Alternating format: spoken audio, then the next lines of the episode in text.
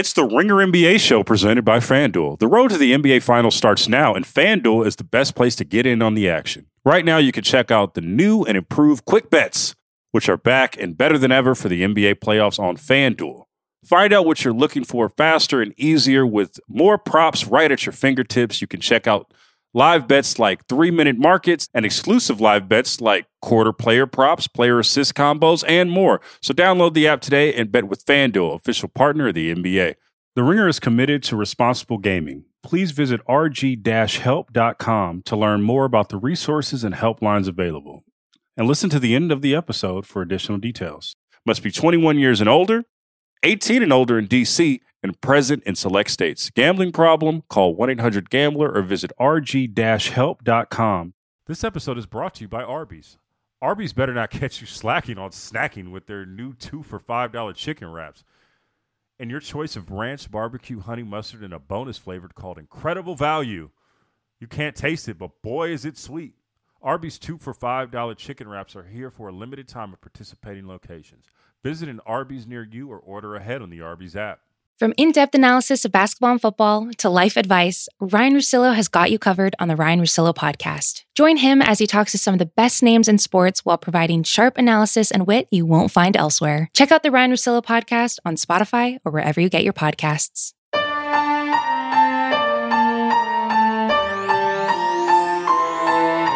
Hello and welcome to the Ringer NBA show. It's the answer. My name is Chris Ryan, and this week, the question we're seeking to respond to is so your team's not going to make the postseason.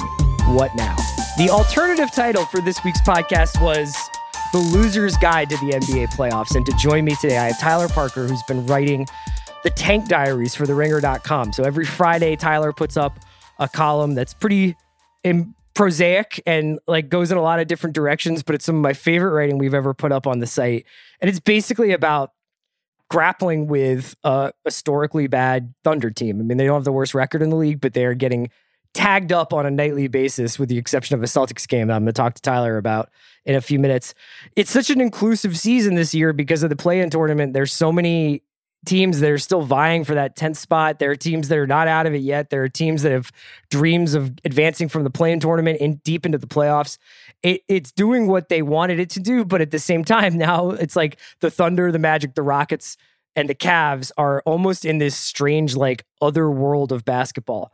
So when you get done with that world, when the regular season ends and, and the Thunder season comes to a close and they start dreaming about Cade and they start dreaming about Mobley or Green and Suggs, how does a Thunder fan then approach the postseason? And so I wanted to ask Tyler about how he feels about some ex Thunder players who are going to probably play a pretty big role in the postseason, and just to get a sense of how he's feeling about the Thunder season that was or that is and is about to come to a conclusion. So let's get into my conversation with Tyler Parker. This episode is supported by State Farm. Man, I remember when I first got into a car accident, it was pure frustration because I did not have State Farm. And now that I do have State Farm, it is an exclamation of pure joy. But the only words that you need to remember are like a good neighbor, State Farm is there. State Farm has options to fit your unique insurance needs, meaning you can talk to your agent to choose the coverage you need, have coverage options to protect the things you value most, file a claim right on the State Farm mobile app, and even reach a real person when you need to talk to someone. Like a good neighbor, State Farm is there. Learn more at statefarm.com. What a time for Oklahoma. Marty Scorsese filming Killers of the Flower Moon there. Yeah. Trae Young's in the playoffs and Tyler Parker's on the answer. What's up, man? Hey, man, everything's coming up boomer sooner. uh, Tyler, I wanted to have you on because I wanted to talk about what you're going to do with yourself now that this Thunder collapse, this Thunder tank has finally pulled into the garage. You've been writing the Tank Diaries for us, where you've kind of chronicled not only the end of the Thunder season, but your stages of like acceptance and grief and anger and resignation and everything else with this process, which is a process that I'm really familiar with going through it with the Sixers. For sure. Um, we're in like the, I guess, the last week or so, of the regular season here. And the Thunder aren't just losing, they're getting bodied. Like they, the, they, they still have a better record than the Rockets or, or, or whatever, but like the point differential doesn't lie. the night to night, it's just like guys, you're it's just total like, annihilation. Never heard of this dude starting at small forward. Just like I'm not even sure if this was like a they got him off like a Hollywood lot, like as an extra in a western. when they signed Charlie Brown Jr. to the first 10 day and I saw the announcement, I really was like, but that might be like someone, that might be like a fake Woj doing this. Right, you got to double check that Because So- how is that a real person? So I'm going to read you something that you wrote because I won't embarrass you by making you read it. And this is where this is on. This is the second. You know, Tyler's got another t- take diaries up on the site today on Friday, but this is one something from the second the the last ep, uh, edition that he wrote, which is this: I have abandoned my desires for even respectability at this point. The tanks in full view, in the high beams, wrapped in Christmas lights, awash in neon. Why disguise it with close games? Before it was let's lose but make it good, something close, understated. Now forget it. No such thing as a bad loss. How did you arrive at this place of masochism? The, I- mean, honestly, the Celtics game, that, that, that is one of the worst wins that I've ever been witness to in my life. I can't believe it happened. We are, especially if Dort's playing right now, we are scrappy enough. And if he's having a good night and someone else is, if, you know, if Bazley's shots falling or something like that, then we could theoretically scare some people. Kenrich Williams is playing well, you know, whatever. Other teams on the second night of a back to back, guys are resting, whatever. Yeah. whatever they're they're they're they're resting their third best guy because of an ankle whatever it but after that like you just can't take any chances because that loss i mean we now thank god for cleveland thank god for cleveland and i appreciate how hard they played that and i appreciate kevin love showing up for the city of cleveland and getting that w the other night but we still are at risk of being tied with orlando Mhm. and if we had just dropped that Celtics game like we should have, Yes. we would be. I mean, we have bounced back wonderfully. We've really righted the ship and lost eight straight since then. So I'm pumped about that. But we could have been on just such an unbelievable losing streak to close this thing out and to get into the three hole, which is where we got to be.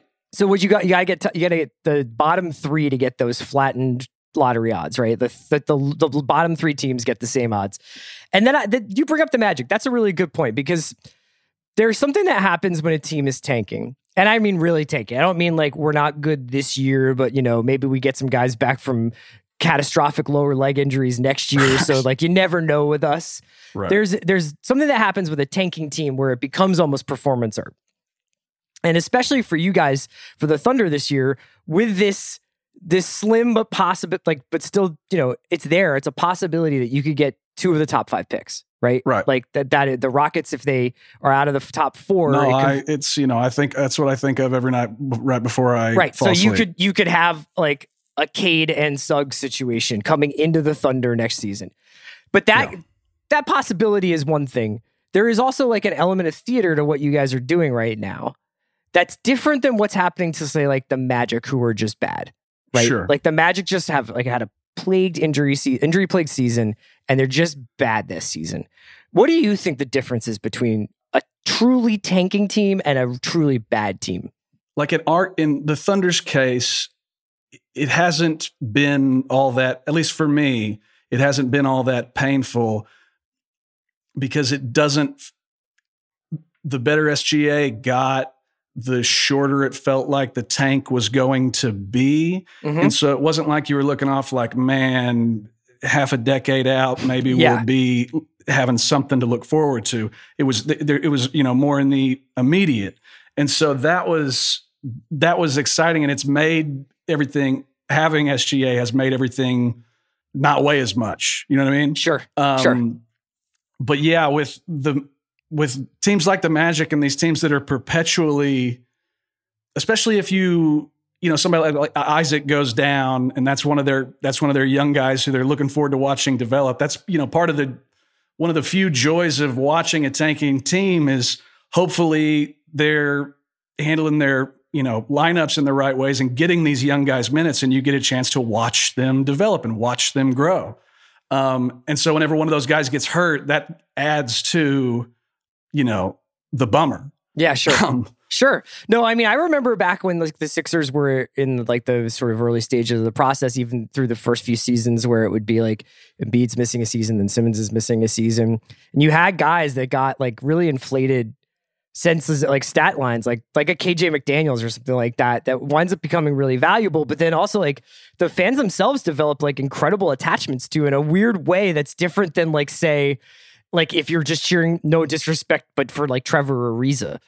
No, to, it it well, it's funny. Like, and the the because things are so bad, and because you're so desperate for the like the next young core to like already be there, you're trying to like crown dudes who have no business being crowned yet. And so after the after Moses Brown had all these, you know, 20 plus rebound nights, the Thunder signed him to, you know, it's like a, it reported as a four year deal, but like the last three are all team options. But some people are like, this guy, this is he's it. He's the he's the the, the guy of our future, you know. And slowly that has not happened, but it took you know less than a month of good games. Yeah, for people yeah. to be like, he's we stole stole another one. Got Dort last year. Got you know. I've always wondered like. It, how many guys in the NBA, if they got like 32 minutes a night, would have like really good stats? Do you know what I mean? Like this is like because I've always just been fascinated by like the margins of of difference between the most talented guys and the guys who are like never get into the game. If there was some sort of rule where every guy had to, every guy basically got to shoot like 10 times a game. Mm-hmm. You could figure that out, I guess. Yeah. That's a terrible, I hate my answer as I'm giving it, but that's what I have to say about that. Do you think that writing about this tank helped you cope with like how maybe unentertaining the the season's been because you probably like me understand the NBA. Like I watch obviously a lot of the national games. I'll check in on teams from time to time, but for the most part, my understanding of the league sh- shot through the prism of watching teams play against the Sixers. So, do you think that writing about the Thunder helped you get through all those games?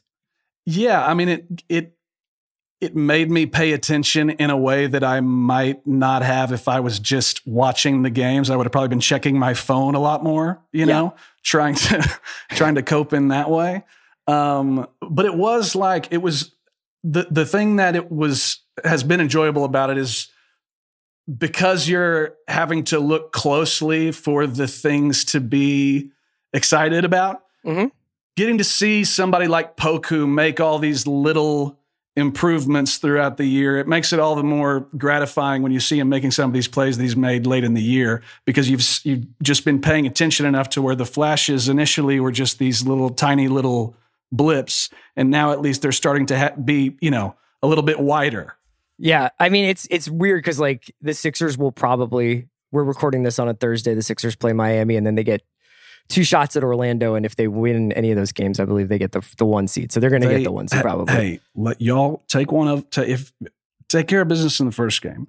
But if you could lose to the Magic, just give me Sure. one. It doesn't have to Okay. be to both. You don't got to So lose beat both. the Heat, but then then then sit everybody against the Magic. Just let let's. I think that we need to give the people of Orlando something to be excited about. I know it's like they they don't have Bubba Watson and they don't have the Magic. I don't really know what else to do for them, but it's strange because this is even though there's been so much roster turnover, the two guys in the center have been the dudes that they have been. They were the ones who were promised. They they both had their injury issues earlier in their career. They both have evolved in different ways. Embiid obviously has become like the probably runner up for MVP, and Simmons is one of the best defensive players in the league. And it, it, it almost feels stranger this way than it would if they had had a bunch of cap room and managed to finagle like a net style rebuild. You know what I mean? Obviously, I don't think that Philadelphia nationally has the cachet that Brooklyn does as like a destination, but like just imagine like if overnight they had swung crazy deals and gotten Beal and two other guys and they were just the top seed in the East because of free agency and trades. It feels a lot more special, honestly, to no, have you got to watch them grow. You got to watch them fail and get better, and you, you see them establish these bonds with the city. It's you know that's those are the those are the rarities now. The Nets titles, those are the things that you know are winning the day. Unfortunately, now. So, Yeah. but that I I I think it's you know I'm a firm believer that all titles are not created equal, and that you know some just mean more than others. And and I, yeah, I think a thousand percent getting to watch.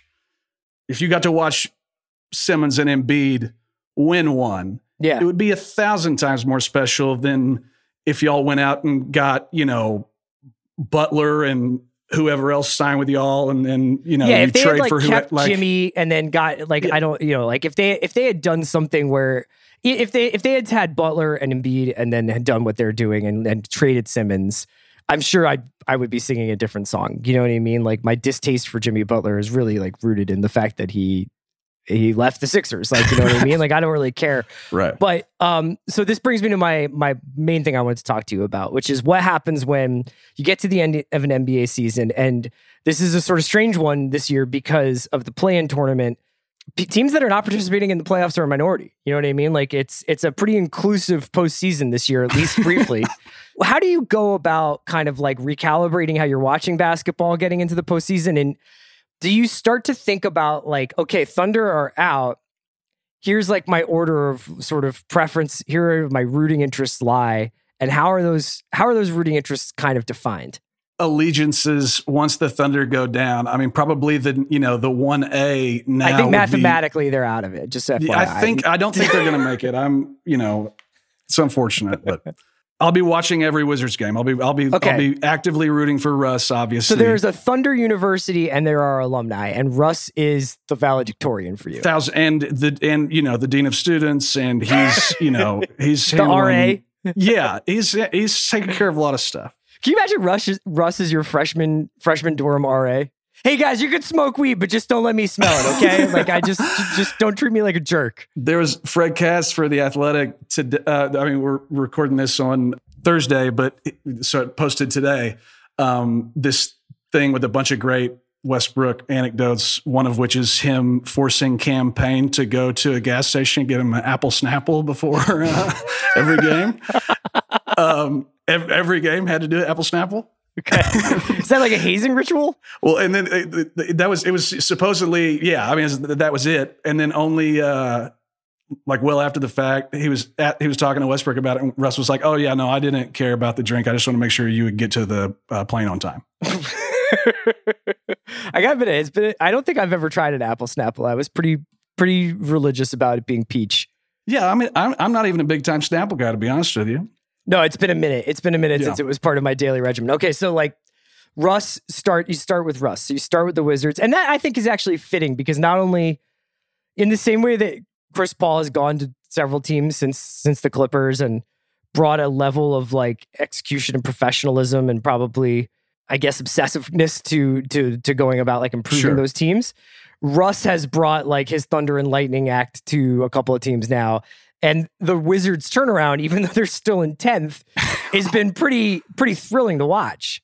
I have watched more Wizards basketball this year than I ever have before. And since Russ has been on this tear lately, their games are a lot of fun. I mean, it's like it, it, it r- reminds me of you know why I fell in love with Russ in the first place because you know whether he's playing good or bad, he's always exciting. He's you know, and and there's something to be said. He always that. gives a shit. Yeah. And, you know, especially in a situation like this where, you know, he's they're behind the eight ball and they they have to rattle off these win streaks in order to be able to stay in the play and hunt.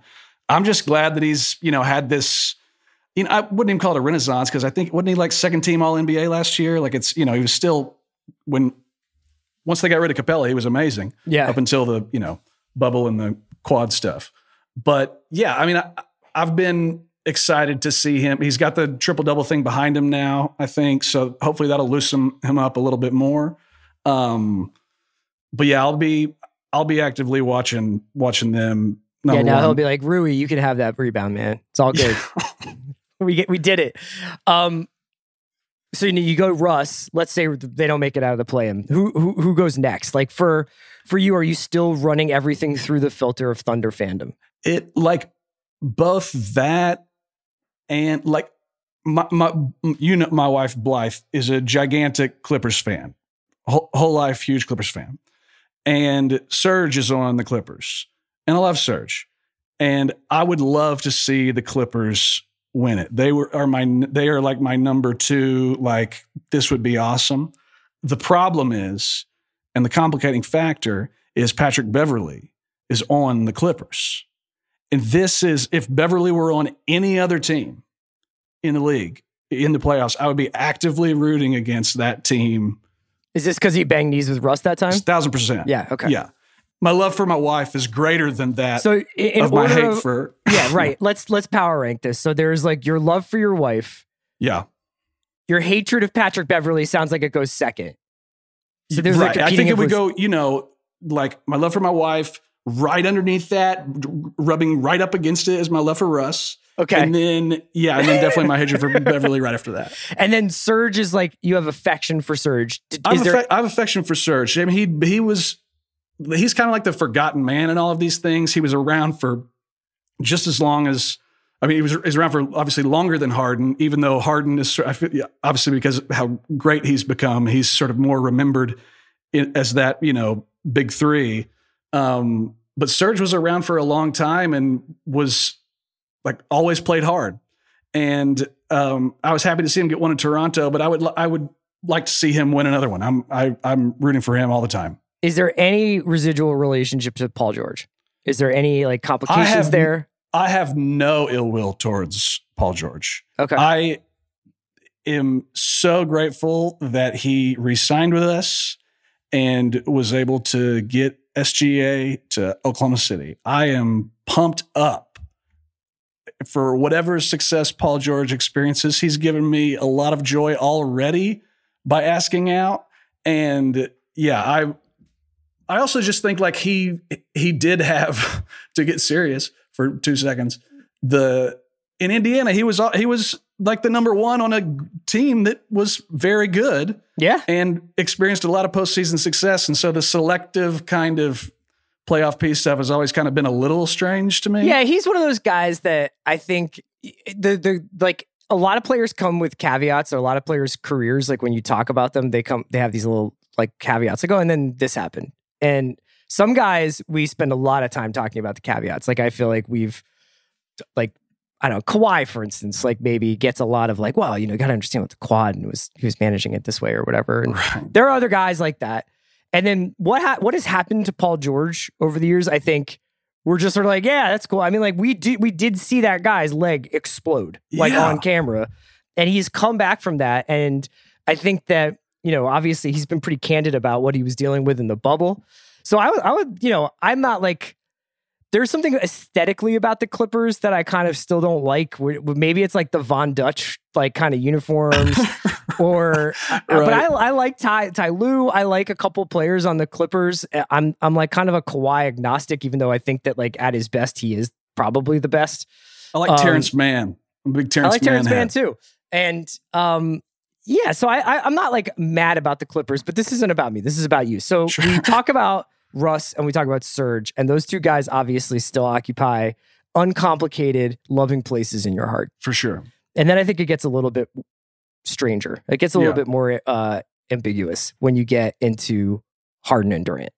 Or is it? No, I mean, if this had happened, you know, if like if they if they had hooked up a little bit sooner, for sure the wound would be very raw. Right. It's n- Like if, if I'm- Durant had gone to Houston, basically. for sure right, exa- right, yeah. It would have been much worse. Like it's still, I would rather them not win.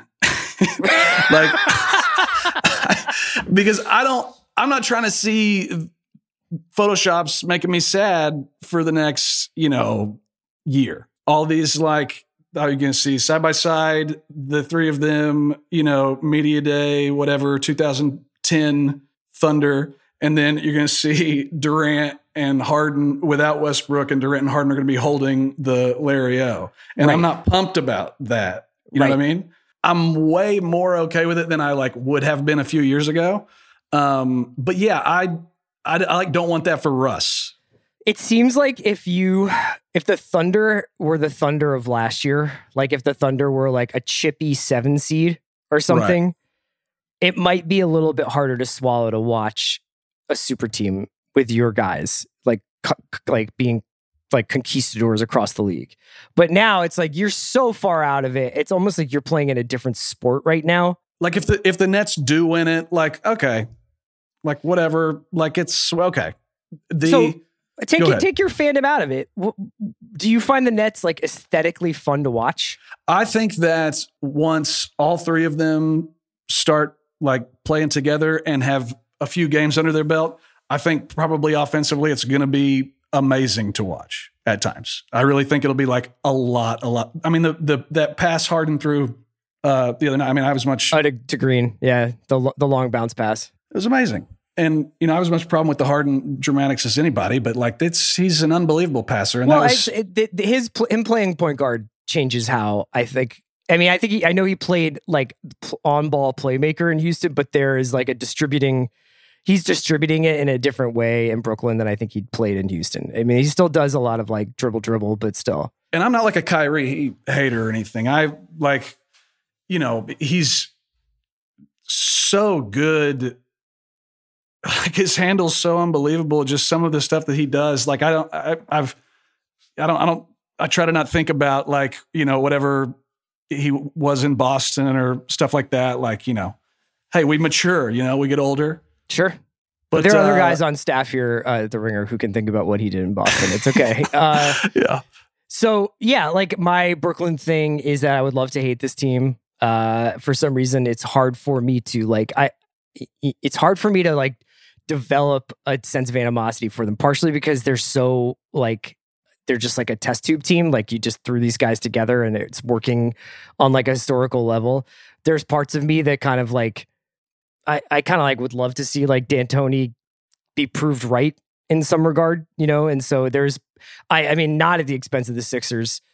Yeah. I, what, where, what, like, how, do, how are you feeling? Do you feel like the Sixers, like, where, where, where are you, put- if Sixers Nets, if that was a, if that, if y'all met them in the Eastern Conference Finals, what It depends your, on whether or not basketball is different in the playoffs this year, which I know it will be. right. Um, I was talking with Russillo on his pod a little bit, but I went to that Suns Lakers game and I was really struck by the defensive intensity of the Lakers against the Suns. And they were obviously underhanded without LeBron, but you know, that felt much more like playoff basketball than anything I've seen, possibly even in the bubble, like, you know, since going back before that, where it was like the Lakers were almost entirely relying on Anthony Davis to score. And then Caruso was just like getting after Booker's ass as much as he possibly could. And guys were like really pressuring, pressuring ball handlers like up on their shirts. So I am really curious to see whether going into the playoffs, like some of the free and easy shot making that we've seen this season, where everybody I think has just had their minds blown because guys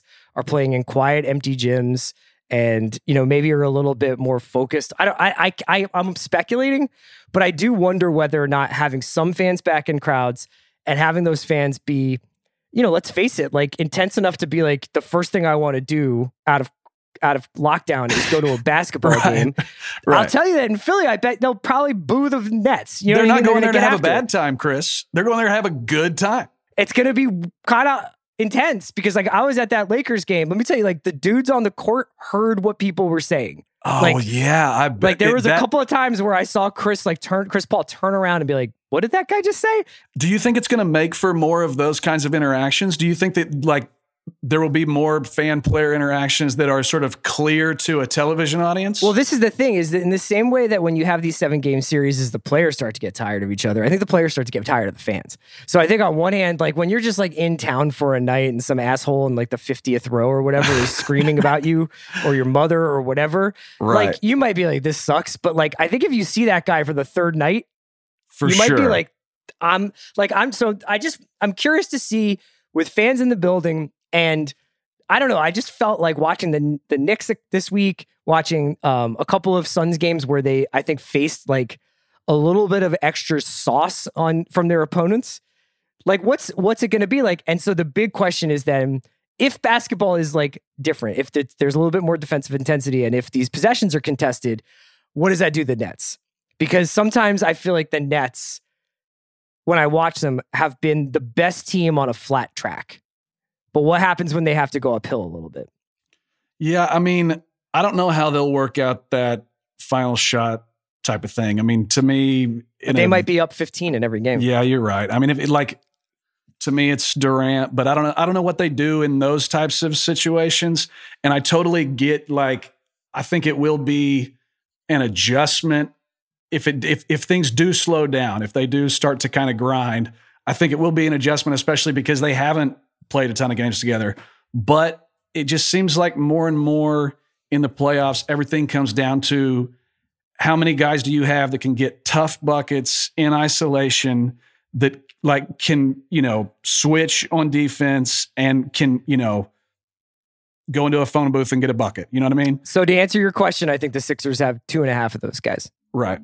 You know, and that's and the and the and the Nets have three, three and a half. You know, so that's that's the question.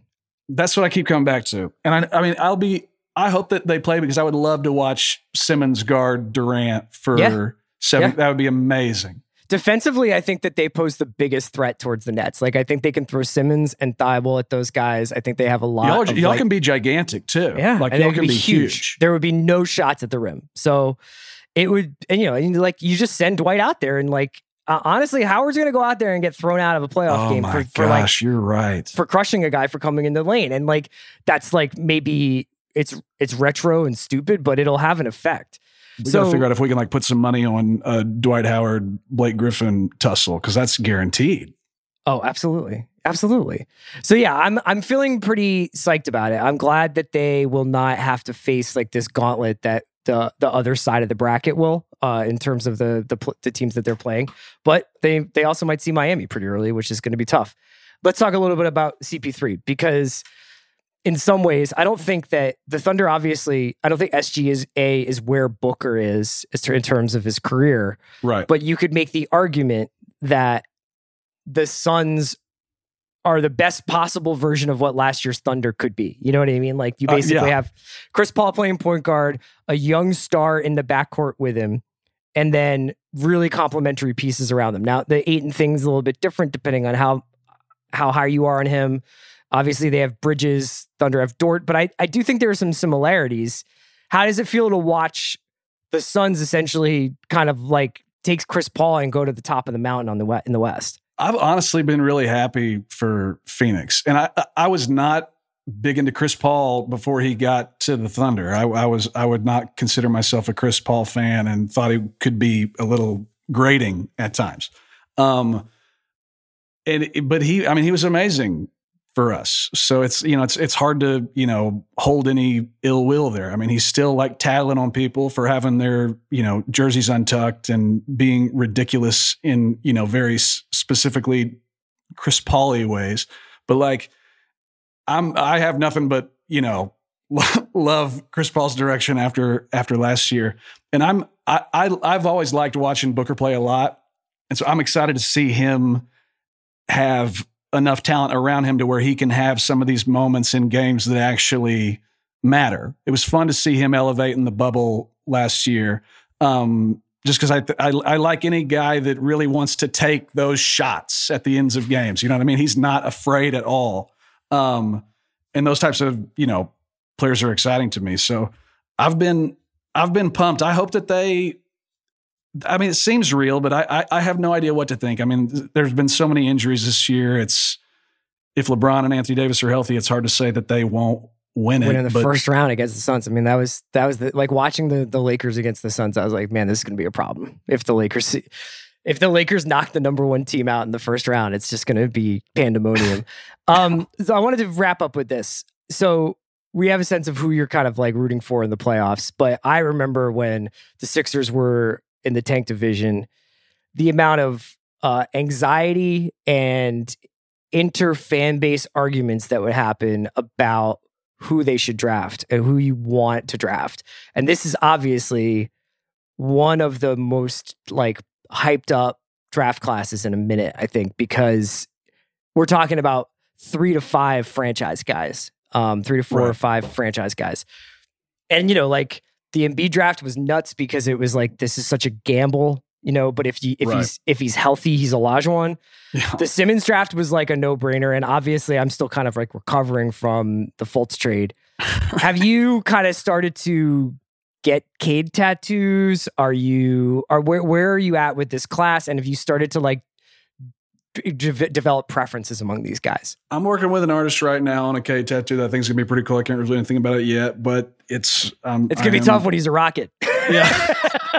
you know, I mean, we, you know, hopefully, you know, you know, hopefully just me doing it will sh- that that kind of faith you know faith can move mountains chris and That's right. i think that but uh no i mean i'm where am i at that i'm i'm at like in my um on my like youtube account my watch later has you know multiple of Cade Cunningham mixtapes and Jalen Suggs mixtapes and Evan Mobley mixtapes and things like that like i'm trying to figure out like how much I like all five of them. Yeah, so that you feel okay with it. Yeah, like I because I, I, I don't know how much I like, and I'm stupid, but I don't know how much I like Kuminga. you know, and I and you know I hear some smart people talk, and they're like, I don't know if it's you know the potential's there, but like the shot making, whatever, I don't know, you know, and so I I have you know I have some anxiety wrapped up in that. A, a lot of my anxiety is just wrapped up in Lotto Night in general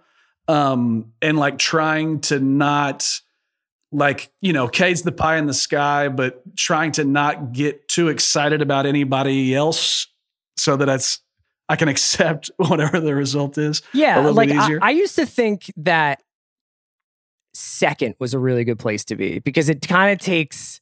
I mean, obviously, you want to be one and you want to have the the shot at the transformational, immediately transformational player and if that's what Cade is, that's great. Or you know, I I think that there's starting to be like, at least I think I've heard arguments about about Green versus Cunningham. I can't claim to like be a Green expert. Like in in a lot of ways, I'm the worst person to talk about this because I'm like Suggs Suggs was pretty good. You know, like yeah. What little I've seen, I think Green is so awesome. But then I like you know some smart people who work at the Ringer are like I don't know. I know too a little too small. I don't know. But it it gets into your head because like it starts to be it's it's like the least controllable thing. It's literally up to a lottery, and so you can't even feel like sometimes you're like if you're watching a game, you're like if I stay at this part of the couch or if I have a beer at this point in the game or if I do this, this, and this, somehow psychically I will get George Hill to like close out on a three. Yeah, you want your you want your vibes to accomplish. But it's so something. hard to do that with the lottery, and then it's so, so hard, hard, to do that when you've got like you know uh, impressed you trust, but it's hard to believe that like okay, it's all going to work out. He's going to get these guys, and we're not going to get screwed with like a class next year where we get a bunch of bums. Right, right.